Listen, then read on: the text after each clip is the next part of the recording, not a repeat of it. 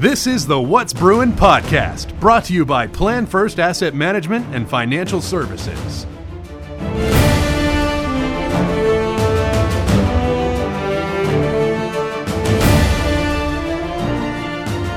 What's up, Bruin Nation? Johnny Gammett and Coach Tony Miller on the What's Brewing podcast, and we have with us Coach Burton Uwarow of the men's basketball team joining us. And uh, today we're going to talk about another topic in our summer series that we've been doing. And uh, Coach, I know you came onto the program this last year, but no stranger to uh, the bench in basketball, um, both at the high school level and now at the college level. And you know, there's there's something that I think a lot of coaches talk about. But even before the show, you were talking about how some coaches don't really get the idea of building a culture or having a culture around your basketball program.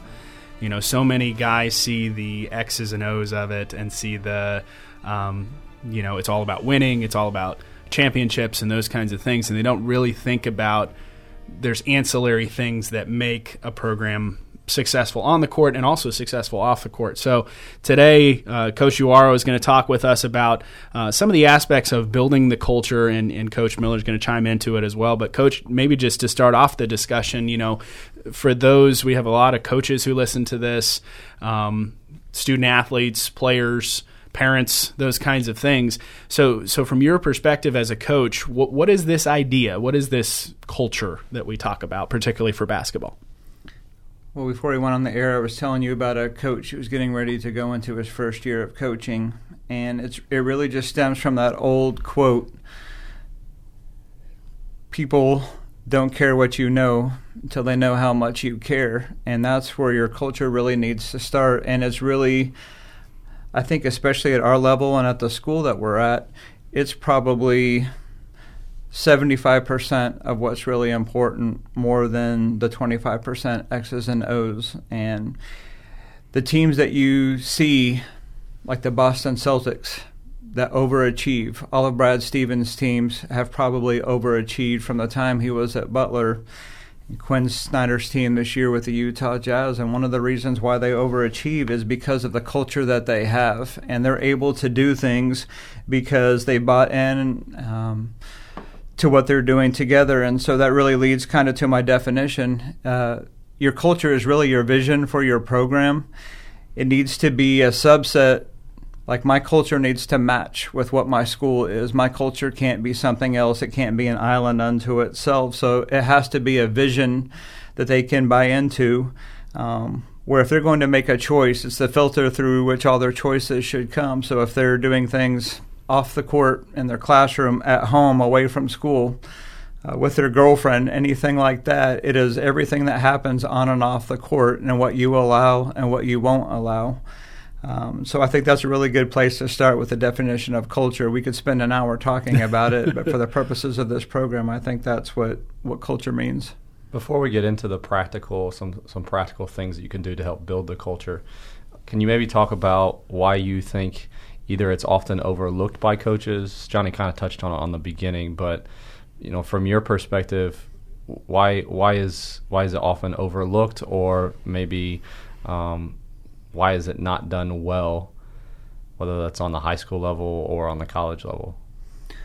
I think the reason that it's overlooked is usually we coach how we were coached, and while culture has been a part of things in the business world for a long time, uh, really for the past 30 years, it's really been a buzzword in the business world. It has not been a buzzword in the coaching world until probably the last seven or eight years. And I think a lot of coaches just aren't used to that being a part of, of what they need to prepare for. And I think a reason why it's not done well is because it takes a lot of time and people are fooled into believing that X's and O's are the most important thing of coaching. They see the things that are celebrated on social media or on ESPN, and culture things are not celebrated near as much as things that you see uh, highlights, things like that. But culture is revealed um, when problems come in an organization. If you see the way maybe the Patriots have handled problems over the years. They've done some things well, they haven't done some things well.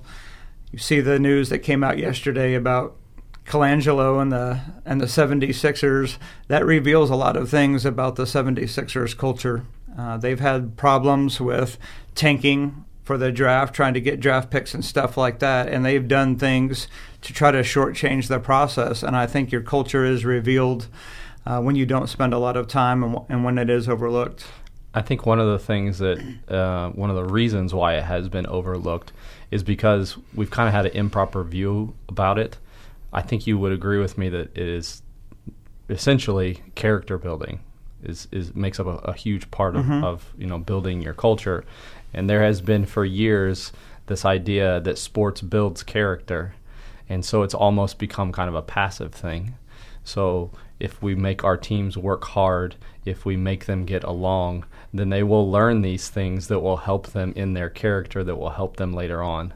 And I found that even with this generation, I don't know if it really has been different with past generations, but especially this generation, they do not get things passively. Like they need to be shown very specifically the correlation between this is hard work, this is honesty, this is integrity, this is, and this is what it looks like. And so, you know, I don't, I don't know if you agree with that or. Yeah, that's a good point. Um, nothing good ever really happens by accident. It only happens when you plan it out and when you work it, work it, work it. And, you know, we spent a long time. Mm-hmm. We were away at the beach. That it's so important to us to talk about as coaches and for us to be on the same page. I don't know how much time we spend, but I think we spent probably an hour and a half, two hours just talking through every aspect of our program. And really, what it boiled down to is what is the culture of our program going to be? What do we need to do in the off season to make sure that it's as good as it can be next year? And we have all the plans ready to go. What are some character traits that this group of individual individuals is going to need that last year's team didn't need? So many coaches will, you know, I know I've had the experience. You sit down in those early days of preseason and you go over the the three pillars or the five pillars or the, the fist or whatever whatever analogy the coach wants to use. Um, and, and you have your principles for the year.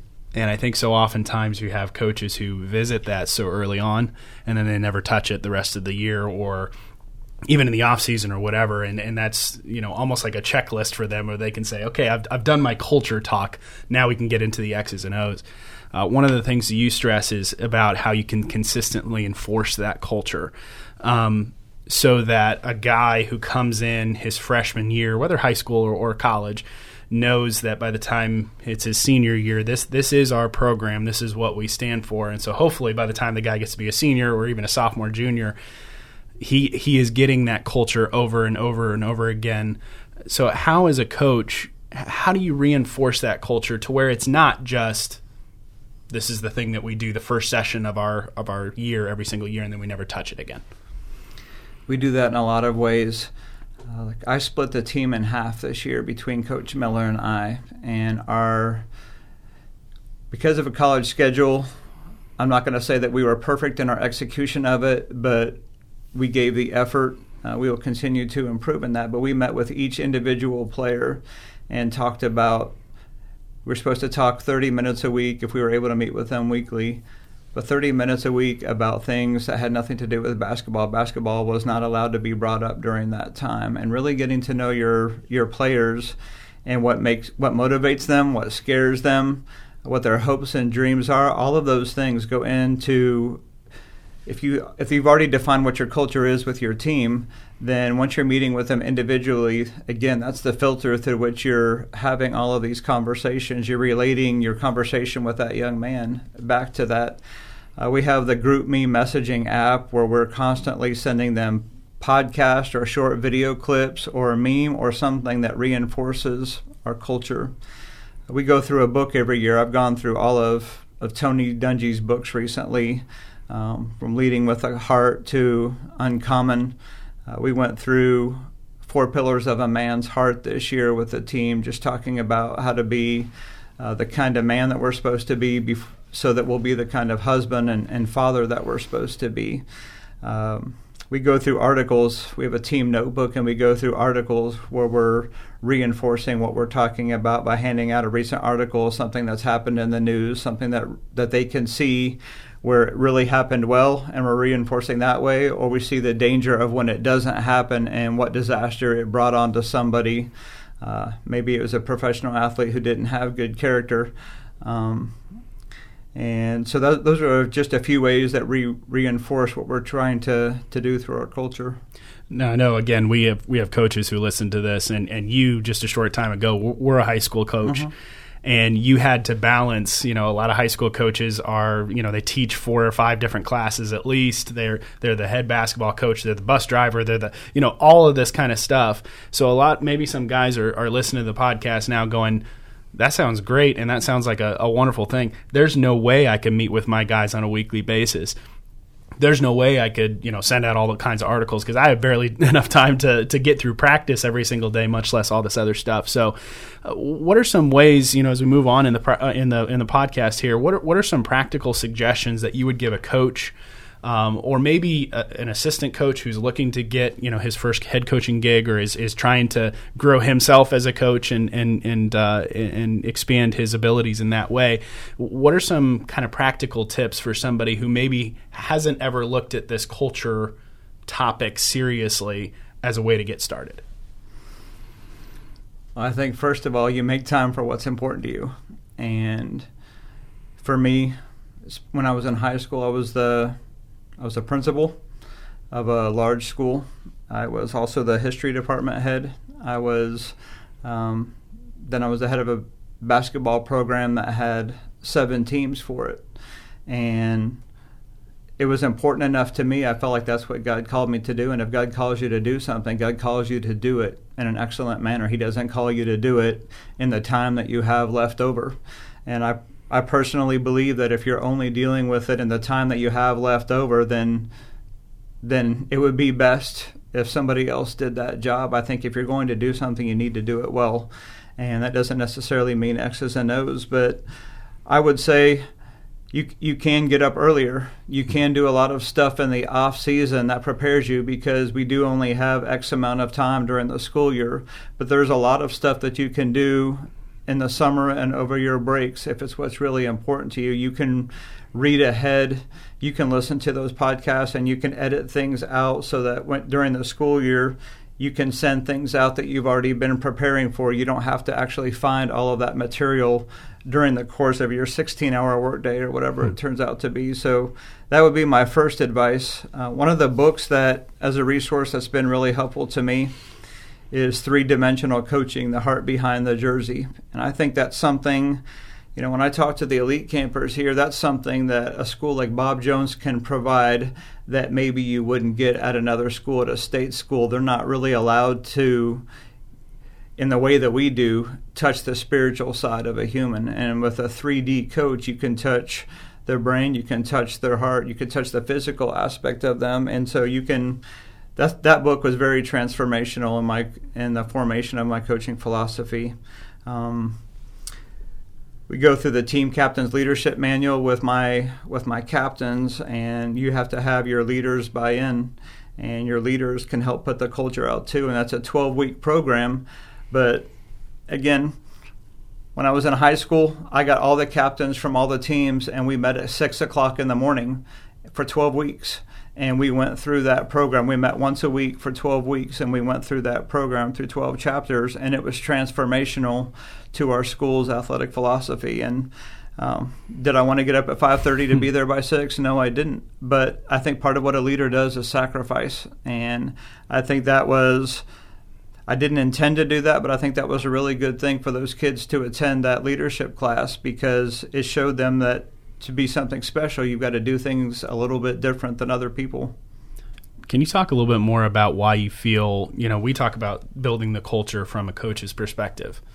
But when you go down to that next tier, as, as Tony alluded to just a little bit earlier, you know, so often this generation, and I feel like it's going to continue to be this way, really needs that um, active influence how do you feel like that second tier of having that team captain um, or that leader on your team to reinforce that culture, wh- why that's so important, you know, particularly that leadership class or, you know, our, our captains last year or, or whatever it may be, uh, of how that's important to get them to buy into the culture and then allowing them to take it kind of to the next tier. Maybe, Tony, maybe you can speak to that a little bit more.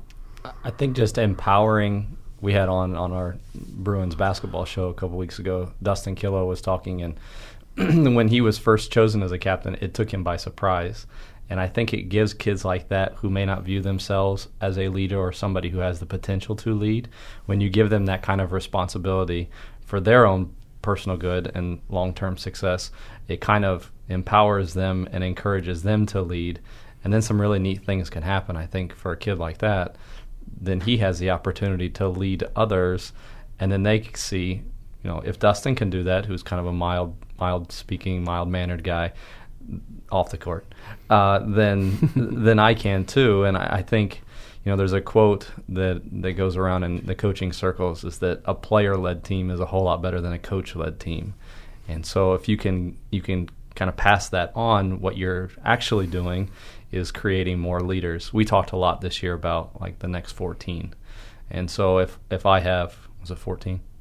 14. So if I if, if uh, 14, 15, we, yes, depending on how many you have on your on your team, you know. But 20. if you have, yeah, yeah, right.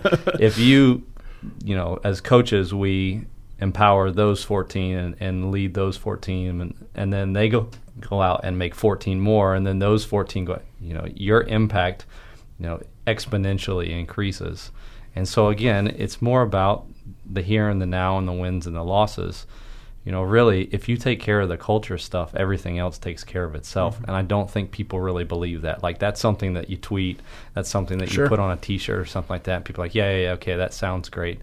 But it really is true. Like, if you value it, then you will put time into it. And if you put time into it, I guarantee in the long run, it may be slower than a gimmick or something that happens on the court. But in the long run, like, you're going, your program is going to have lasting success. And I think that, you know, what, what, what was said was, we value time really more than we value anything else nowadays. That that is our most valuable asset. But you can find time here and there mm-hmm. to send them a tweet or send a group message. And to be honest, like I would, I would if you asked our players, they probably would say, "I didn't even know these things were actually happening at this time." Mm-hmm. You know, they may look back and be like, "We didn't meet every week for for 30 minutes." Yeah, but you know, they came over to our house. They got multiple messages from us. They were in group texts, they were in individual texts, they were came by our office and talked for 15 minutes here and there. Like just really value the time and redeem the time and really look for a time because you are so busy that you're probably not going to be able to chunk out huge huge segments of time. Um, but in the long run, again, you reach those three, four, and, and, really splitting them up is a great idea. Mm-hmm. You know, if you have the opportunity to give them to an assistant coach or just involve somebody else like that, the impact is going to go much, much further than you trying to do it all and getting burnt out. Absolutely. I mean, you, particularly at any level that you're at, I feel like a high school coach or a college coach, the, the more responsibility they take on, the, as you said, coach, the more you're doing, the, the, the fewer things you can do really, really well because you're just so bombarded. So, so again, maybe for that, that high school coach, particularly, or that college coach, other practical suggestions that they could, uh, you know, we, we talked about um, making the time for it. We talked about you know doing things in the off season, delegating your responsibilities. You know maybe maybe you don't drive the bus. Maybe you get a, a parent or another person with a CDL to drive the drive the bus or something like that. Um, but but what are some other practical suggestions for a coach who maybe you know putting it all out there has has just been about the wins and losses has been about the x's and o's and really is starting to come back and see now that you can have wins and you can have consistent championships and those kinds of things. But at the end of the day, is that really all that matters when you guys talk about impacting those 14 and then those 14 impacting another 14 and those kinds of things? I guarantee you there's a coach listening or an assistant coach listening who may have thought about that kind of for the first time of wow you're right you know i want i want this legacy to go on past the last time those guys hang up their shoes and i want them to to impact somebody else. So, um, kind of building on that culture, other practical suggestions for, for coaches or maybe a captain or, or those kinds of things. Well, wouldn't you say the the thinking together where you're making them think and give responses was probably one of the biggest. Mm-hmm. Where we all sat in the classroom together Yeah. and, and went over. The simplest thing is to get a book, some sort of leadership book, and it's not just here read the book and we come back together and answer some questions together. But I felt like when we all sat together in that room looking at each other and you asked them questions or you had a guy lead the discussion, it made them invest something into it.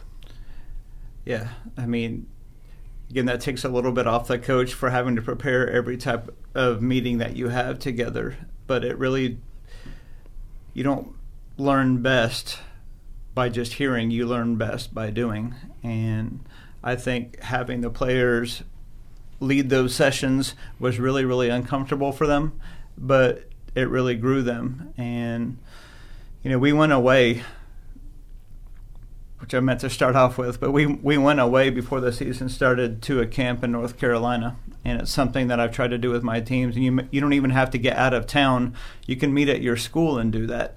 But if you meet away from everybody before the pressures of the season starts, and you really talk about what you want to be about, and let them tell you what kind of program they want to have, I think that's a that's a great way to start that process. And if you get buy-in from them with that then when you ask them to lead a session, they're going to be that much more invested in leading that session and doing a good job than just checking it off a list or trying to just get through their session so the next guy can have his turn. It's going to be something that's that's more important to them, I think. If, if they never take ownership of it, it doesn't Yeah. matter how great your personal culture is. Like the program's culture is never going to change, and they're never going to do that unless they have something vested in it.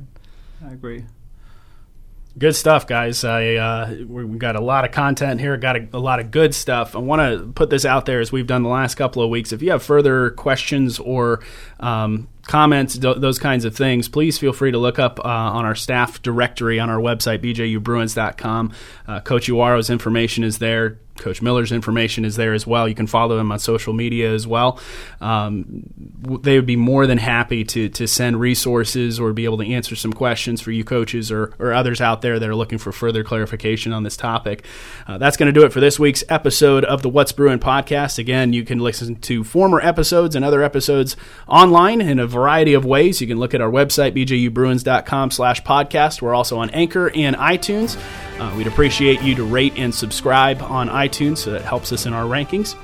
But for Coach Tony Miller, I'm Johnny Gammett. That's What's Brewing. You've been listening to the What's Brewing podcast, brought to you by Plan First Asset Management and Financial Planning. To learn more, visit planfirst.com.